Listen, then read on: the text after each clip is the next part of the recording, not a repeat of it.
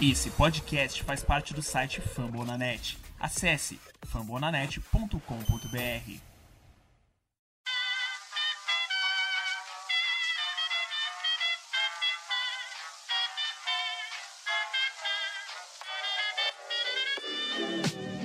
Mais uma rebatida forte. E ela tá fora daqui! Uau! E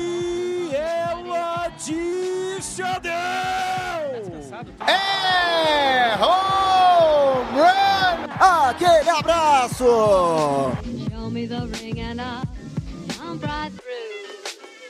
E aí galera do beisebol, tudo bem? Como é que vocês estão? Começando a partir de agora o episódio 176 do meu, do seu, do nosso Rebatida Podcast Beisebol, o podcast mais comentado para falar de MLB no Brasil, o mais recomendado do Spotify se inicia. Um prazer estar na sua companhia. Já aproveita, tasca o dedo lá para seguir a gente no Instagram e também no Twitter, arroba Rebatida Podcast. A gente faz parte da família Fumble na Net, a maior plataforma de conteúdo em português dos esportes americanos. Eu sou o Thiago Cordeiro, arroba Cast Dodgers. Tô aqui vendo meu time ser surrado no Sunday Night Baseball e não estou sozinho. E aí, rapaziada, quem começa? Salve, salve, Tiagão, Guto, Tássio, companheiros aqui deste Rebatida 176. Aqui quem fala é o Vitor Silva, arroba BR. Feliz da vida porque quase varremos White Sox. Por pouquinho isso não aconteceu. Por pouquinho não podia ter a notícia aí que Larussa foi demitido. Imagina só o Oriolão derrubando treinadores. Quem diria que a fase ia estar tão boa assim? E estamos chegando na metade da tabela, Tiago. Quem diria o time de menor investimento descendo o cacete com times de orçamento maior. Ou seja, isso é beisebol, meus amigos. É, eu nem falo muito do Orioles, senão eu me emociono. O meu Orioles, porque eu tenho feito um investimento que apostar no Orioles, Tassio, apostar no, no Baltimore Orioles não é para amadores, viu? Apostar no Baltimore Orioles tem que ter fé. Hoje, por exemplo, foi na nona entrada, saiu três runs, foi muito bom. Será que agora vai dar certo? Tássio Falcão, seja bem-vindo. Fala Thiago, fala Guto, fala Vitão, estamos começando mais um Rebatida Podcast. Você fala sobre o Warriors e o Warriors vence, tá, cara? É um time que vence, pelo menos, né? Não o Texas Rangers que não costuma vencer quando tem que vencer. Mas é isso, vamos começar mais o Rebatida, a gente tem muita coisa pra falar. Final de semana e essa semana foram cheio de coisas, principalmente esse fim de semana, né? São muita coisa que mexem com as estruturas de muitas equipes né? nesse período que a gente já tá chegando no finalzinho de junho. Vamos embora pro Rebatida Podcast. E o grande protagonista do final de semana, time das viradas impossíveis, o time que tem a melhor campanha do beisebol e toma no hit. E é isso, em casa mesmo, foda. Aí, o Yankees Brasil, Guto Edinger. Tudo bem, senhor Augusto? Tudo certo, fala Thiago, então, Tássio, galera de casa. É, tomamos no Rio, né? Espero que aconteça o que aconteceu das últimas vezes que um time tomou no Rio e tinha uma campanha boa que foi campeão, né? Terminar com o título, eu tô nem aí pro no Rio, mas foi uma série horrível do Yankees, a pior série do ano. E a gente saiu com duas vitórias, vamos lá falar disso, falar de no Rio, de Bryce Harper, tem bastante coisa. Let's go. Maravilha. Bom, é isso. Nosso episódio chega na edição dela. Luke Zanganelli, muito obrigado, Luke. E a coordenação do Fambonanet fica nas costas dele. Danilo Batista, nosso CEO da família Fambonanet. Luke, solta a vinheta.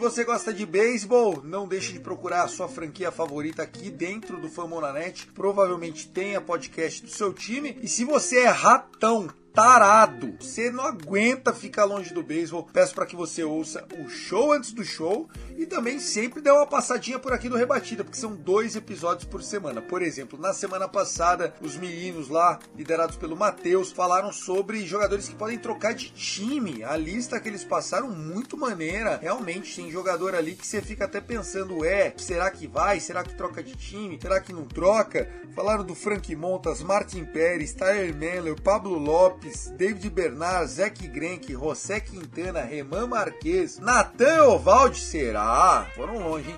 Luiz Castilho, esse eu acho que pode trocar sim. Bom, tem muito assunto. Vai lá, deixa o follow também, não só no Rebatida, no show antes do show. Muita coisa legal para falar da beisebola. começar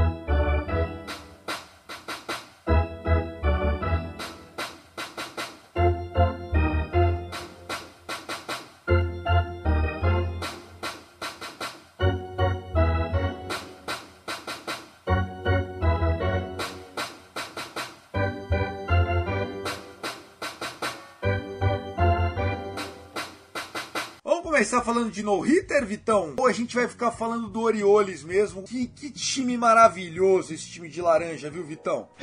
É, Tiagão, é. é. Se a gente for do, do Horus aqui, vai, vai o programa todo. Mas...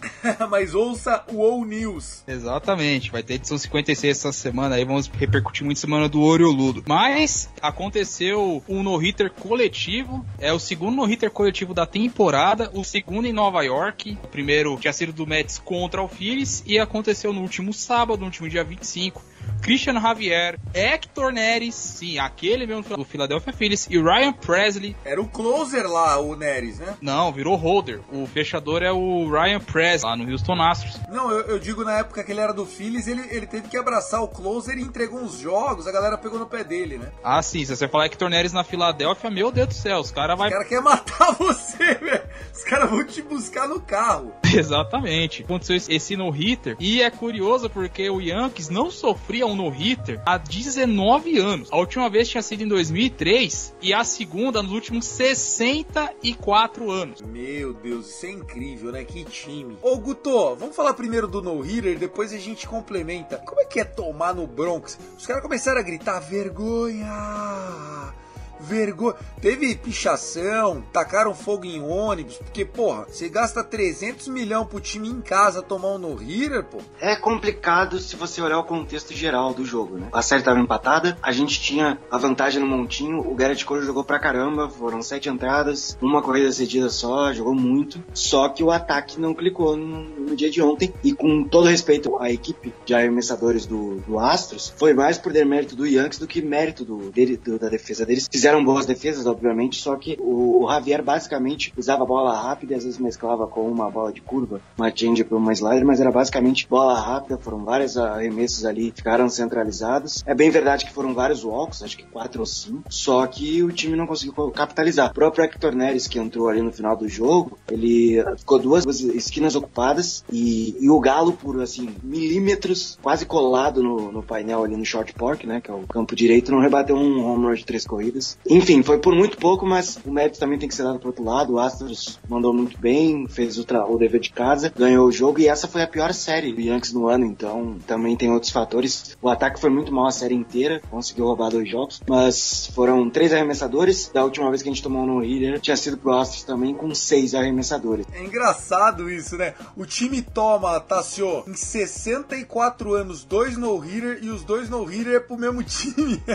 o esporte é muito maluco, né? É engraçado, né? Eu até tinha comentado isso no Twitter. Eu falei assim, poxa, o Houston Astros, ele simplesmente tem o antídoto contra o Yankees, pô. O antídoto anti-Yankees. E eu acho que, ouvindo até o Guto falar, me veio um pensamento aqui que eu acho que é a males que vem para o bem. Principalmente no caso do, do Nova York Yankees. Isso que acabou de acontecer esse final de semana com o Yankees não, não afeta uma sequência da temporada. O time ainda vai continuar sendo produtivo, vai continuar vencendo jogos, continua ainda tendo um recorde, chega perto do que o que o, o aquele Seattle Mariners em 2001 fez. Passou ainda bem essa série com o Astros, né? Conseguiu vencer dois jogos de quatro, ainda se saiu bem no, no final, fazendo a soma assim de custos. E é uma coisa, uma lição pro Yankees aprender a sequência, porque lá na frente, esse próprio Houston Astros pode ser o, o, o, futuro adversário deles na final da American League. Então, há, possivelmente, como eu digo, a males que vem para o bem, principalmente nesse caso do Yankees, porque é uma equipe que ele vai encontrar nos playoffs. Ele vai encontrar esse mesmo Houston Astros na final da Liga Americana. Se, se perderam agora, pode ser que vençam lá. E é bom que seja uma lição a ser carregada nessa, nessa série de quatro jogos nesse final de semana para levar lá para outubro. Realmente, né? A rivalidade recente entre Houston Astros e New York Yankees pende pro lado do Astros, né, que consegue performar. Agora não dá para falar que o Houston Astros tem o antídoto sobre o Yankees comparando o tamanho das duas franquias. Você contar que o, segundo título do Astros foi roubado, mas isso a gente fala em outra oportunidade. Mas mesmo assim, depois, depois de que o roubo foi,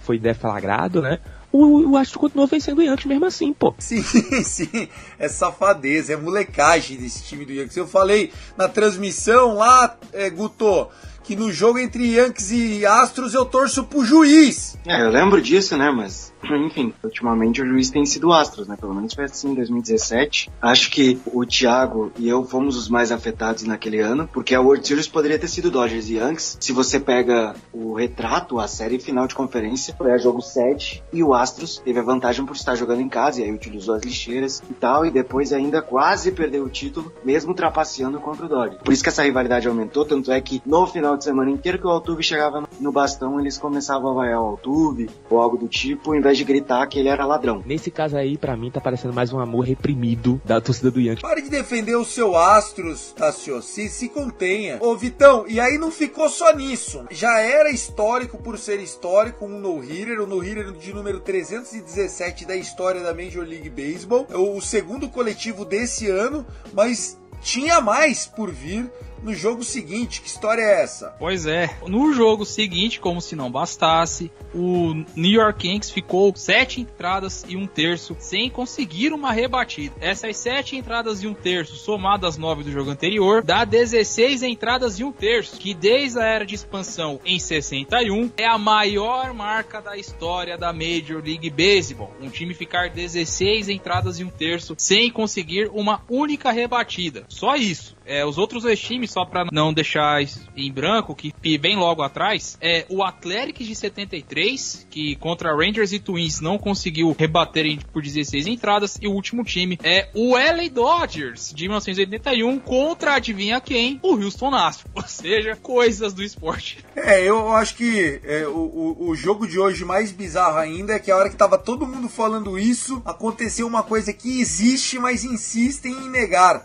que é a zica. Os caras ativaram a zica. Os caras zicaram o Astros. Porque o Yankees venceu o jogo.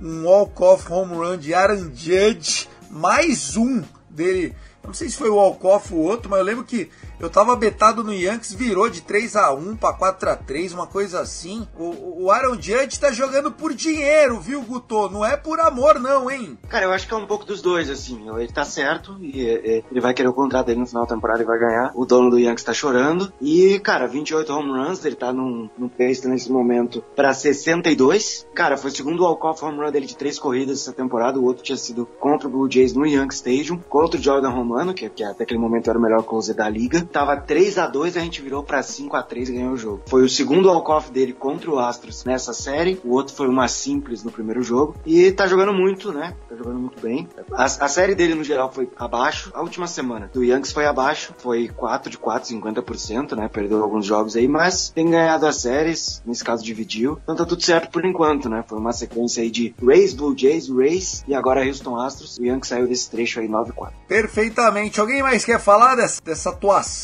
Do pitching do Astros, que é muito regular, né? O Astros tem no Dusty Baker o seu manager, mas o staff do Astros é muito bom, né? Desde a época do AJ Hint. A comissão técnica, que é liderada pelo Dusty Baker, faz um trabalho de continuidade no caso da equipe, né? Sem dúvida. E boa parte é formada dentro do próprio Houston Astros.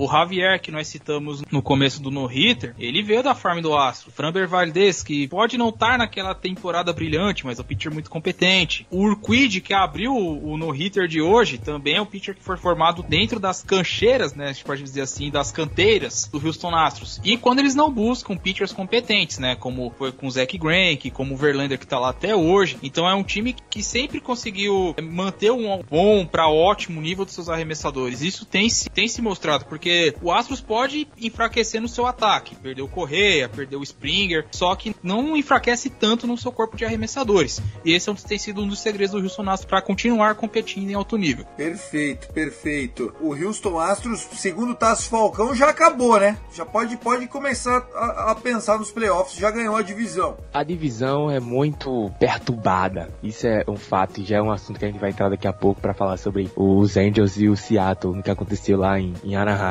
Mas é uma divisão muito perturbada, né? Eu posso até falar que eu acho que de todos os, os campeonatos da divisão oeste da Liga Americana, acho que esse, com certeza, de longe dos últimos anos, esse acho que vai ser o mais fácil da história dos Astros, porque a divisão é completamente perturbada. Agora, falando do outro assunto que a gente pode chamar ainda nesse primeiro bloco, o pau comeu o bicho pegou. Vamos trazer um pouquinho de folclore. Qual que é a gíria, tá assim, ó, no Recife, pro que aconteceu entre Mariners e Angels? Como é que chama? Porradaria? Qual que é a treta, zica? O que, que é o que chamam a pancadaria ali? Porra, tem vários. Tem o, é, o pau quebrou, quebra-quebra. Quebra-quebra é bom. Em Osasco é o que, o, o, o Vitor Silva? Cara, em Osasco eu não sei, porque eu sou de Diadema. Diadema, Diadema. É perto, vai. Não, mas aqui é treta, é briga, pau cantou. Pau cantou, pau torou, pau moeu.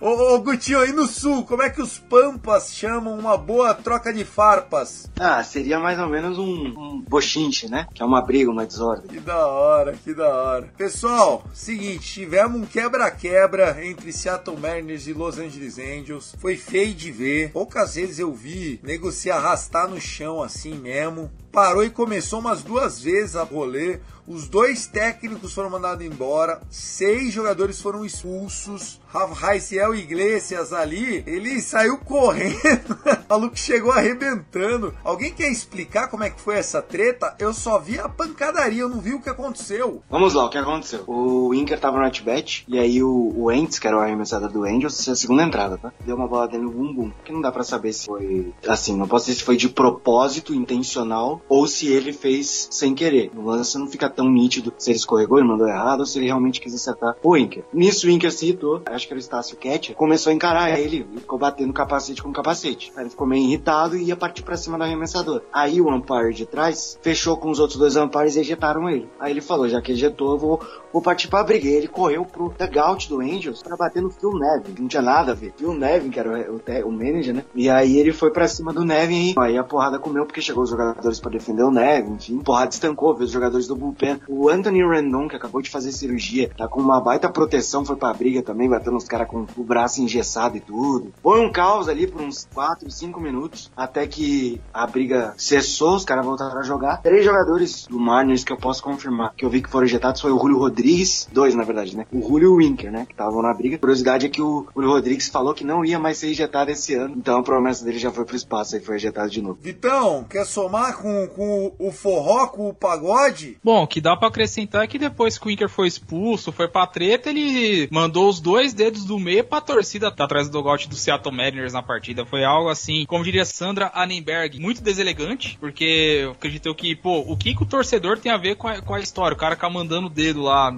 enfim, foi coisa assim, o cara tá meio de parafuso solto, cabeça quente, sei lá. E do lado do, do Iglesias, o mais curioso é que ele do nada tacou a, a semente de girassol no campo, assim, não sei de, de nervoso, de raiva, porque não deu pra entender a reação do, do, do Reis Iglesias. Ainda teve um caso curioso, porque o Inker ainda ganhou uma pizza, foi receber uma pizza nesse meu tempo depois da briga. Foi algo assim que totalmente aleatório, ninguém entendeu. O cara treta. O cara tretou e pediu uma pizza? Esses caras tão malucos, pô é demais. Tem cabimento, não tem sentido o que aconteceu lá em Anaheim depois do que, do que rolou. Então, é, não vou dizer literalmente como a expressão, outra expressão que ficou conhecida aqui em São Paulo, que se foi pro Brasil, que acabou em pizza, né? Mas o Inker ganhou a dele depois de causar todo esse alvoroço. Lembrou as tretas do Cincinnati Reds com o Puig contra o nosso Pittsburgh Parts, Thiagão. É nesse nível aí, viu? Cara, a treta foi feia, me lembrou aquela do Ron Artest em Detroit, jogando pelo Pacers. O maluco até mudou de nome, virou Metal World Peace. Tanto que ele ficou famoso com aquela pancadaria que rolou.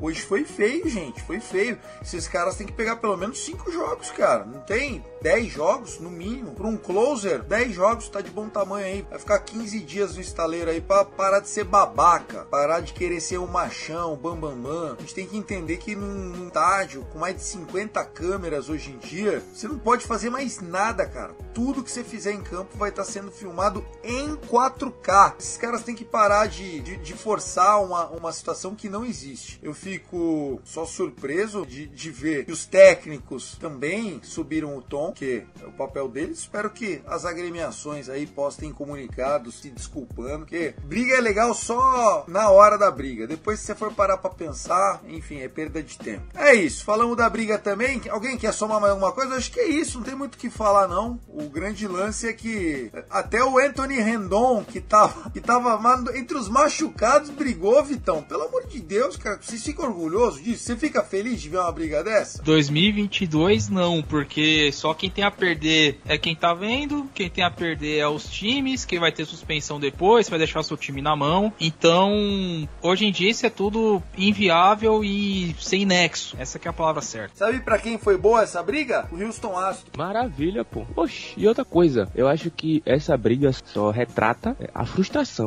né? Acho que das duas equipes pela situação de ambos na temporada. Porque os Angels vinham para uma temporada para ser um time para acontecer. O próprio Seattle Mariners veio, veio uma temporada muito boa no ano passado e o torcedor pensou que, pô, agora é o nosso ano, agora a gente vai competir. E os, os dois estão na mesma situação, né? O Angels tem 34 vitórias e 40 derrotas e o Mariners tem 34 vitórias e 40 derrotas. A única parêntese é que o Mariners venceu quatro seguidas. Mas mesmo assim, não é, né? A gente tá três semanas do primeiro half, né? Que é o intervalo para o All-Star Game. E as duas equipes ainda estão muito abaixo dos 500%, né? E muito distante, né? 12, 12,5, 13,5 jogos atrás. Houston Astros que vai vencer a divisão com muita facilidade, como eu falei anteriormente. Então, é um caos que engloba e, e marca essa temporada frustrante dos Angels e dos Mariners. Falamos então da briga. Bom, quem merecia ter tomado uns catiripapo foi o Blake Snell, pessoal. Nesse final de semana a gente teve o Padres, se não foi varrido, perdeu a série pro Philadelphia Phillies. Eu não lembro agora como é que foi o jogo de quinta-feira, mas sexta, sábado e domingo foram derrotas. 3 a 1. 3 a 1, é isso aí então. Bryce Harper teve o dedão da mão dele fraturado com uma bolada do Blake Snell. Eu não acho que uma bolada na mão é de propósito, mas cara, faltou sorte ali pros dois. Bryce Harper provavelmente fora da temporada até, porque, meu, eu, eu, sei que dedo da mão é um negócio que demora pro cara pegar o taco, é difícil, gente. Sim, verdade. O Harper que já tava sofrendo com lesão já desde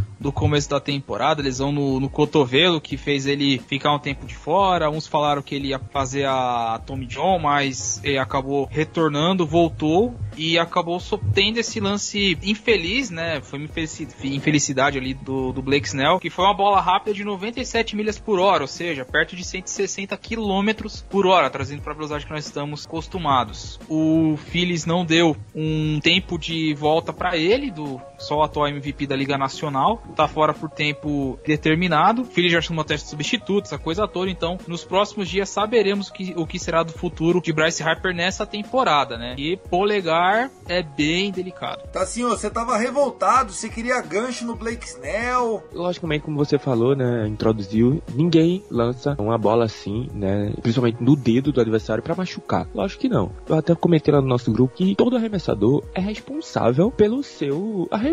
Logicamente que alguns arremessos que saem do controle e tal, acontece acontecer é, hit by pitch, essas coisas. Mas nesse caso, cara, eu acho que principalmente o Barcy Harper, né? Que vem, vem numa temporada tão boa, né? É, até é cotado para ser titular no All-Star Game. É acima de, como sempre, mil OPS. Então é um cara que, é, quando ele consegue tá bem, não tá sendo assombrado pelas lesões, ele é um cara muito bom, cara. E, e é importantíssimo pro Phillies. Um cara que é, é, chega em base, quando não, chega em, quando não consegue chegar em base, mas rebate home run, faz alguma coisa de alguma forma. Então é uma perca considerável pro Phillies, que estavam tentando engrenar na temporada. E eu acho que alguma coisa deveria acontecer. Sei que o Black não ia fazer esse propósito, mas, cara, puxa, muitos jogadores são lesionados durante a temporada por causa disso, por causa de, de arremessos errados, arremessos que só saem, é, vão para fora do controle. Eu acho que deveria ter algum controle em relação aos arremessadores que fazem isso. Algum tipo assim, mano, é, sei lá, fica aí alguns dias fora e tal. Tá, isso tá acontecendo muito. Sempre aconteceu, tá? Só era pior, cara. As lesões no beisebol eram, eram piores, porque era ainda mais impuno.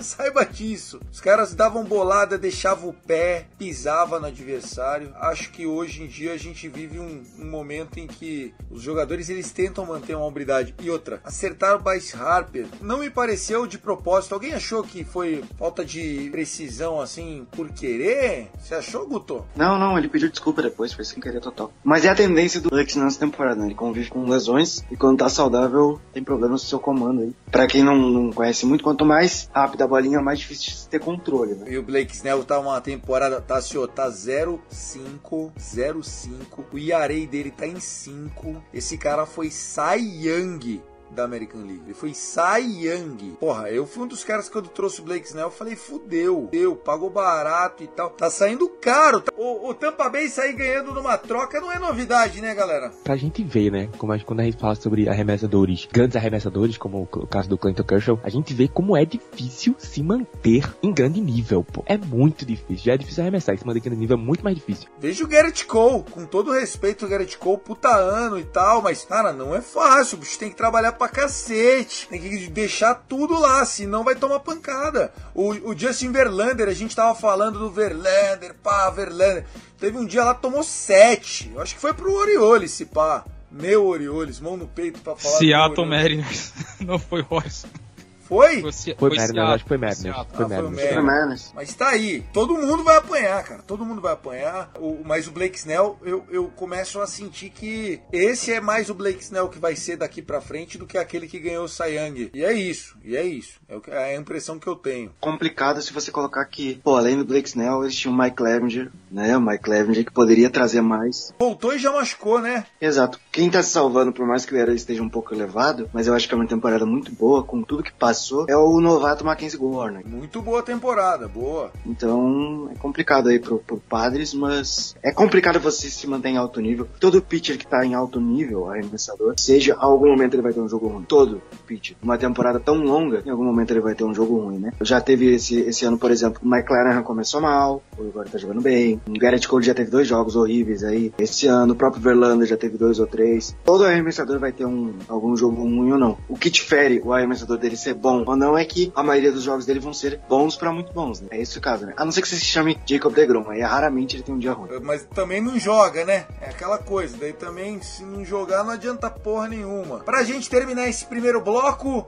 momento de muita emoção, né? Tivemos Fred Freeman recebendo o seu Championship Ring, o seu anel de campeão, antes da série Dodgers e Braves, lá no Trist Field Park. Fred Freeman, camisa 5, que foi campeão da World Series ano passado, recebeu o seu anel, anel bonitão, aqueles anel formoso mesmo, e ele chorou, cara. Ele já tinha chorado antes da série. Daí ele chorou em campo e aí ele chorou depois do jogo. Ele tá parecendo eu assistindo essas séries do Netflix, Vitão. Só choro, meu.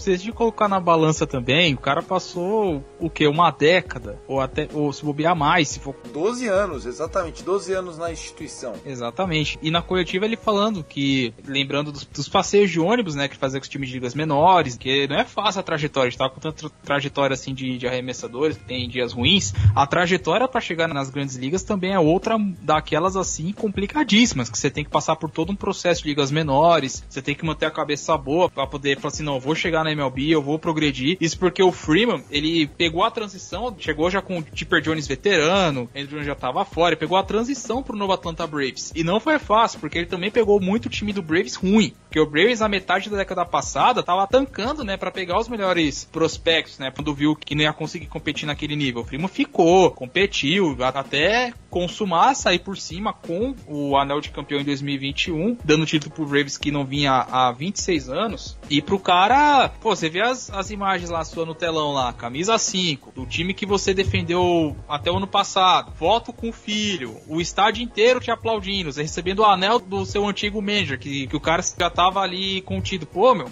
qualquer lugar aqui do filme ia estar emocionado. Não, e, e essa história do Braves, a gente nem valoriza ela como deveria, né? Porque foi um time montado nas suas canteiras, né, com pouco orçamento, com investimentos precisos, né, Austin Riley, eh, o, o próprio eh, que tá machucado agora, quebrou o pé, como é que é o nome dele? O Ozzy Alves. Ozzy Alves, o Acunha tava machucado, nem jogou, porque é um puta franchise para eles. Timaço, gente. Duval, que eles trouxeram, que mandou bem demais. O rapaz lá, o, o- cubano que foi pro Marlins, que, que entrava. O Jock Peterson nos playoffs. Pô, um time que encaixou quando precisava. Parabéns ao Atlanta Braves, ao Fred Freeman. E pra piorar a minha vida como torcedor do Dodgers, ficar ainda mais lamentável, no jogo 2 dessa série a gente perdeu com um save do Kenley Jensen. Ver aquela bundinha gorda, Tassio, por outra camisa contra você, sabe? Igual você vê sua ex no shopping, velho. De mão dada com outro cara, mano. Tá maluco? É o sentimento que eu acho que é, o todos os Braves também sentiu, né? Vendo o Fred Freeman jogando de cinza com o azul. É, e pô, ficou nítido na cara dele, né? Na cara dele fica assim, meio a cena, ele lá, ele chorando, ele até tentando segurar as lágrimas. Parece que ele nunca quis sair dos Braves, né? Isso aí eu acho que parece que tá bem na cara. Ele nunca queria ter saído. Não foi no fundo um desejo dele, mas enfim, vida que segue. Pare, o Braves ofereceu o dinheiro para ele. Ele falou que a, o planejamento de vida dele era voltar para Califórnia, porque ele e a mulher são de lá obrigado, valeu. É, não foi salário, tá? O Braves eu acho que pagaria, até porque pagou pro Olson basicamente a mesma coisa, assim, basicamente a mesma coisa. O Olson recebe os mesmos 175 milhões de dólares do Freeman, só que por 7 anos e o Freeman é por 6 anos. Se não for isso, é bem pertinho disso. Mas eu, eu achei legal o cara chorar. Eu só tô puto que ele jogou muito na série contra o Reds não fez nada até agora. Teve uma dupla agora que nem impulsionou agora à noite. Nesse momento estamos na sexta entrada. O jogador do Braves está na terceira base, dois eliminados, bottom da sexta. Braves favoritaço. Se o Dodgers ganhar é zebra nessa merda. E é isso. Fim de primeiro tempo, é isso? Posso chamar a Luke aqui, Tassinha? Tá assim, você tá dando risada na minha cara, meu? Que isso? Bora, já foi, né? Esse assunto aí já foi. Fazer o quê? Então vambora, Luke! Solta o órgão mais famoso do beisebol!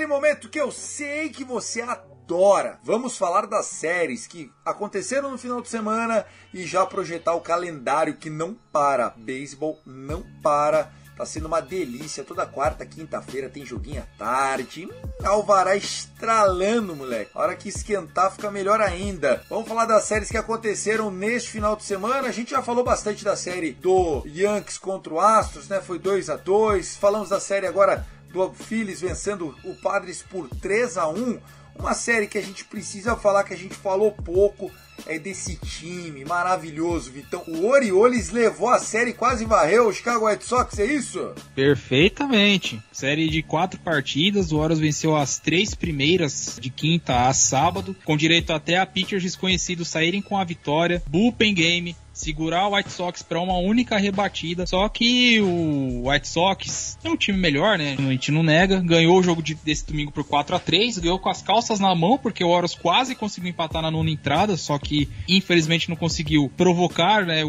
Provocar empate para tentar buscar nas entradas extras, isso acabou não acontecendo. Mas um 3 a 1 de respeito para botar moral e olha só, o Oriolão com 34 vitórias e já tá com mais vitória que, só me engano, 11 times da MLB já nesse momento. Olha o nível que o Orelhão tá chegando, meu amigo Tiago Cordeiro. E o Pinto tá subindo?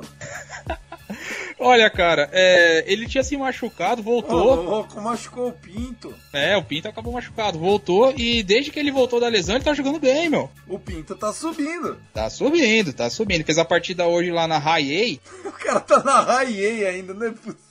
eu achando que o maluco já tava pra subir. Tá, mas ele vai, ele vai chegar na Double ainda. Foram cinco entradas e uma rebatida sofrida em, em, quatro entradas. E no mês de junho já são 20 strikeouts em 20, em 20 entradas arremessadas. Ele tá no top 30 da MLB de prospecto, Tiagão. O mundo tá vendo o Pinto, Tiagão. Oh, o mundo de olho no Pinto. Mas é isso. Ô, ô Gutão, tirando a, a terceira série, qual é a sua série do final de semana? Gostaria de enaltecer o novo vice-líder da divisão leste da Liga Americana, que é o Boston Red Sox, que vai o Cleveland Guardians, uma série bem importante para ambos os times, que ambos brigam por playoffs, e após os tropeços aí de Tampa Bay Rays, que até foi bem esse final de semana, né, se recuperou da última semana que não foi legal, e o Toronto Blue Jays, que abriu 3 a 0 hoje, tomou uma surra. Brewers, o Red Sox vai, ganhou os três jogos do Cleveland Guardians, né, o time de José Ramirez, e agora é o segundo colocado da divisão leste da Liga Americana, e tá com uma campanha bem legal, 42-31. Quatro times da divisão leste da Liga Americana com 40 vitórias ou mais, então fica aí a dica. O próximo, tenho quase certeza que Baltimore chega a 40 vitórias logo mais. Então vai ser. É uma divisão muito forte e Baltimore tá chegando aí para os próximos anos ser competitiva. Enfim, bom, bom retrospecto do Red Sox nas últimas partidas. Tudo bem que era um dos calendários mais fáceis da liga, mas como eu tava comentando com o nosso Orioludo aqui antes do programa começar, agora a gente vai ver quem é o Boston Red Sox. Começou bem, o Guardians era um adversário mais mais complicado. Mas a segunda metade do calendário deles é, é basicamente duelo divisional, Houston Astros, Milwaukee Brewers, muita série difícil. É, tem que ver como é que eles vão fazer para chegar aos playoffs. O Red Sox que engrenou no momento que tinha que engrenar. Pra vocês terem uma noção, os caras vão dizer que a gente negligenciou né, o Red Sox aqui, se a gente não falar, né? Ah, os caras nem falam do Red Sox, não sei o que é. É o melhor time do mês de junho, porque realmente os caras terminaram, é, os caras terminaram maio, né? 23, 27. E os caras nesse momento estão 42, 31, pô. Perderam somente três jogos desde que junho começou. O, Red Sox engrenou que tem que engrenar e acho que é um dos times mais fortes nesse momento. Ultrapassou já o Toronto, ultrapassou Bay também, né? Que vem numa baixa nesse momento. Então é um time que consegue, tá conseguindo ser consistente e, pelo visto, tem tudo para se manter nessa e passar por essa fase é, é, de confrontos mais difíceis contra Astros e, e o próprio Yankees vai enfrentar muito agora, mas conseguir passar bem até esse período do Ralph. E esse New York Mets perdeu um joguinho que é típico New York Mets, né? Tinha que terminar o serviço, acabou não fazendo, perdeu nesse domingo pro Miami Marlins, mas eles venceram Sandy Alcântara essa semana, não é fácil, né? Verdade. É, o Mets, que é outro time que tá iluminado nessa temporada, acabou cometendo esse vacilo no brilhante jogo do meio-dia lá nos Estados Unidos. Parabéns aos, aos organizadores que agora colocou um jogo a uma da tarde. Aqui no Brasil não é problema, mas meio-dia nos Estados Unidos é osso, hein, meu? Mas, enfim, regras são regras, né? Só quem assinou vai ter que seguir, paciência. E vitória numa série importante, porque esse time do Marlins também é outro que vai fazer muito barulho e não vai demorar muito. É, o, o Marlins parece o Brasil. É sempre o do futuro, né? Falta chegar, igual o Brasil, país do futuro. Quando que vai ser do presente? Não dá pra saber. Mas enfim, perdeu mesmo. Sandy Alcântara perdeu o jogo. A vitória foi pro Tijon Walker. Daí no sábado, o Metão fez a braba, mais um 5 a 3 ó, double 5 a 3 aqui. É isso aí, o Chris Bassett acabou saindo como winning pitcher e hoje perderam. Foi o starting pitcher dele que pegou? Não, não foi. Não, hoje quem começou foi David Peterson, ele arremessou sete entradas, só que o Marlins ganhou por Alcoff na nona entrada. O jogo tava empatado, aí conseguiram a corrida da vitória no final e evitaram a varrida. É isso, Metropolitans! Parabéns! Mets sendo Mets. Toronto é, jogando em casa, perdeu nesse domingo um 10 a 3 É o Toronto que já tinha perdido no sábado por 5 a 4 perdeu uma série em casa pro Milwaukee Brewers. O Brewers é o líder da divisão central da Liga Nacional, mas na teoria para jogar no Canadá, eu, eu, eu, me surpreendi com essa. O jogo foi em Milwaukee, não? Foi no Wisconsin. Isso a mesmo. Foi em Milwaukee. Eu achei que era na casa do menos mal. Pegou o Corbin Burns, não é fácil mesmo. A equipe do, do Toronto eu sempre acho que vai jogar mais do que joga, viu? Os caras são bons, mas é que eu, a culpa é comigo. Eu acho que os caras vão jogar sempre mais do que eles jogam. Vamos falar dos jogos que começam nessa segundona? Começa você, Vitão. O que, que você tá de olho aí? Ó, séries essa semana tem muito jogo interessante, um jogo legal de se acompanhar. Uma que eu vou destacar foi série que aconteceu há duas semanas atrás e que vai ter o repeteco, que é Mets e Astros. Agora no Queens, série curta, né, de, de duas partidas. Os pitchers dessa, dessa série vai ser, o primeiro dia vai ser Carlos Carrasco contra o Luiz Garcia na quarta-feira e na quinta-feira é, na terça-feira, perdão. Na quarta é Framber Valdez, só que o Mets ainda não definiu o seu pitcher, né? Falando em pitchers do Mets, é o Max Scherzer. Já começou a fazer sua reabilitação nas ligas menores. O cara se prepara para um jogo de reabilitação como se ele estivesse indo para um jogo 7 de World Series. Ele é um maníaco, literalmente, ou seja, está muito perto do retorno de Mad Max Scherzer para o Metão e só quem ganha é nós torcedores por vermos essa lenda atuar e essa série promete bastante porque são dois times líderes de suas divisões vão bater 50 vitórias muito provavelmente até o All-Star Game e promete ser um pega pra capar. Esperamos que só no jogo, não além disso. Pega pra capar é boa também, hein? Gostei dessa. Mais uma gíria de forfé aí, animado. Você, Gutão, qual é a sua série? O que, que você tá projetando? Tem muita coisa gostosinha, hein? Já segunda-feira, a gente tem o Ace visitando o Yankees, o Pirates visitando o Nationals, o Red Sox visitando o Jays, aí sim, em Toronto o Guardians vindo de varrida em casa, agora recebendo o Twins, ou seja, nada é tão ruim que não possa piorar. O que, que você trouxe? Cara, a gente não tem tantas séries assim de dois times muito bons jogando, né? Mas eu vou destacar Blue Jays e Red Sox porque é rivalidade, né? O Red Sox está numa fase melhor e o Blue Jays precisa recuperar jogando em casa, né? Então temos duelos interessantes aí. Amanhã o Gaussman joga. A vantagem da série no arremesso é toda pro Blue Jays, né? Tanto no jogo 1 quanto no jogo 3, que é o Manoa que vai arremessar. tá? Talvez no jogo 2, o Stripling contra Michael Waka seja um, um, duelo mais equilibrado aí pro lado de Boston, mas o ataque do Boston tá jogando melhor. Nesse momento, o Bichette tá parecendo o Altuve, a diferença é que o Altuve já é consolidado, é um rebatedor muito superior, e o Bobichette às vezes vai pra swing em tudo que é arremesso. Então que não precisa ele, vai. Então fica aí esse destaque. Eu vou destacar um jogo avulso que vai ter essa semana, porque na quinta-feira é um jogo avulso, só vai ter esse jogo, que é Yankees e Astros, que a gente vai ter provavelmente Justin Verlander contra Garrett Cole. Aí tem que respeitar, né? Verlander contra Garrett Cole realmente é a picanha do rolê. Você tá assim, ó. Eu vou destacar uma série muito boa, né? Pittsburgh Pirates e Washington Nationals. Mentira, isso é coisa do Vitão. Ele gosta de fazer essas coisas. Canalha. É, se rendeu, se rendeu, tava demorando. Não, eu não sou canalha a esse ponto, não. Né? Não vou fazer isso. Mas é, tem que ser nesse jogo mesmo, porque o Washington joga bem, a equipe do, do Pittsburgh Pirates também tem seus momentos. Mas, mas, mas, mas, mas, mas eu vou indicar, né, pra semana, uma série que começa nessa. Começa na segunda, já começa amanhã. Chicago White Sox frente a frente com os Los Angeles Angels. Depois da porradaria, os Angels vai logo de cara enfrentar, receber, na verdade, a equipe do Chicago White Sox, que vai, mas não vai, se reabilita, mas não se reabilita. É que nem o Texas Rangers nesse momento. Mas o Chicago White Sox veio com projeções pra temporada, né? Que é algo diferente do Texas Rangers, né? Tem tudo para ser uma série de um querendo matar o outro, né? Porque os dois precisam sobreviver em meio a essa loucura do final de junho. Então, essa série é, tem tudo pra ser legal. E a gente já tá três domingos do Ralph, né? Do meio da temporada, já chegando no All-Star Game. Bem lembrado, Tassio tá passando, daqui a pouco a gente já tá lamentando que tá acabando, daqui a pouco é as playoffs, daqui a pouco acabou a off-season, todo mundo com cara de bunda. Para fechar aqui séries que possam ser interessantes, a gente tem o Chicago White Sox visitando o Los Angeles Angels,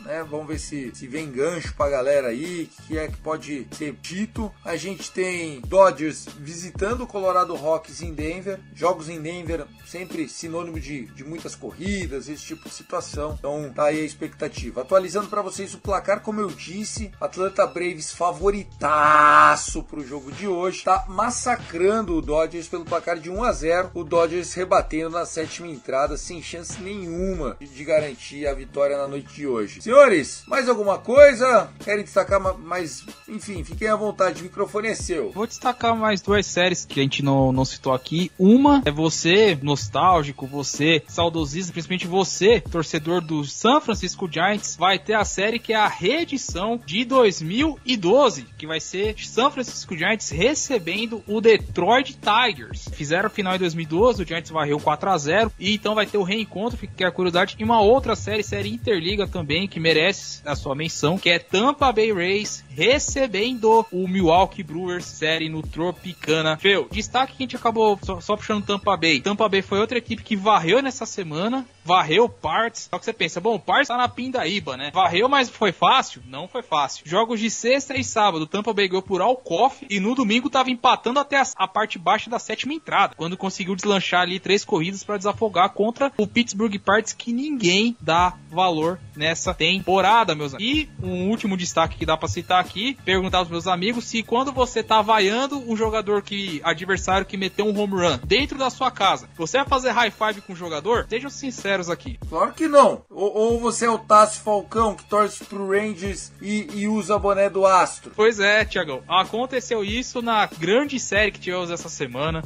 Série essa entre Kansas City Royals e Oakland A's.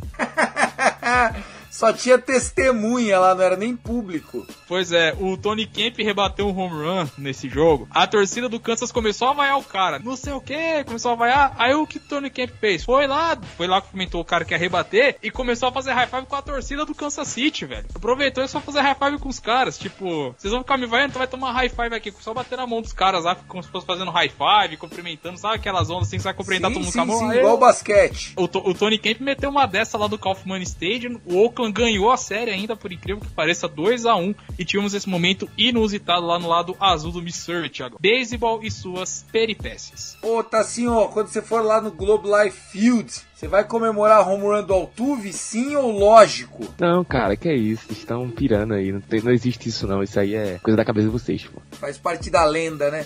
Então é isso, tá assim, vou começar por você. Boa semana, meu irmão. Foi um prazer. Até domingo que vem. Pede pra galera seguir as redes sociais lá, Rebatida Podcast no Instagram, no Twitter, as suas. Valeu, irmão. Maravilha, maravilha. É, tá sendo um sucesso, né? Acho que tá rendendo nos dias. Eu recebo, acho que em números agora, acho que 10, 15 seguidores por dia. Não sei que loucura é essa. Acho que divulga o meu perfil em algum lugar. Então os números estão crescendo muito rápido. E sigo também o Rebatida também no, no, no Twitter. A gente tá sempre continuando essa daí. Também tem uma galera, tem uma galera que faz um trabalho em massa muito gigantesco, né? São muitos perfis. A comunidade é muito grande. Então todo mundo merece esse apoio, esse trabalho. Então é isso. Beijo, um abraço. Estamos aqui mais uma rebatida.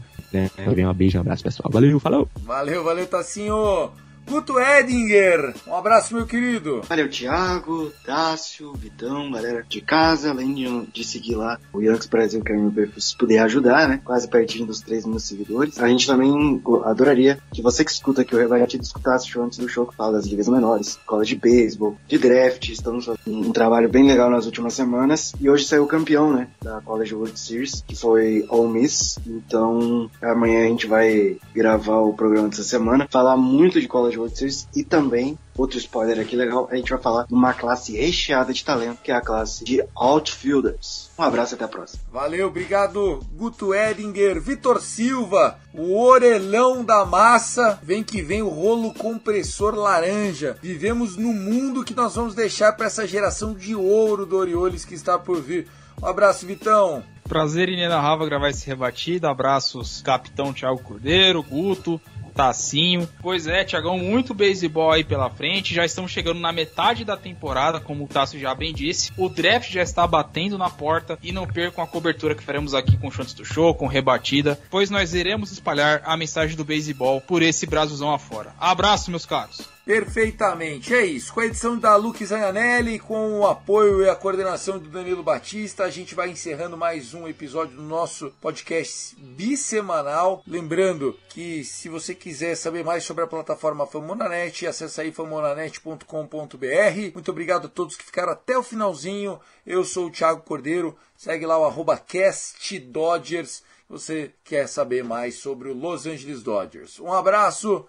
I love LA. Um abraço, gente. Let's play baseball.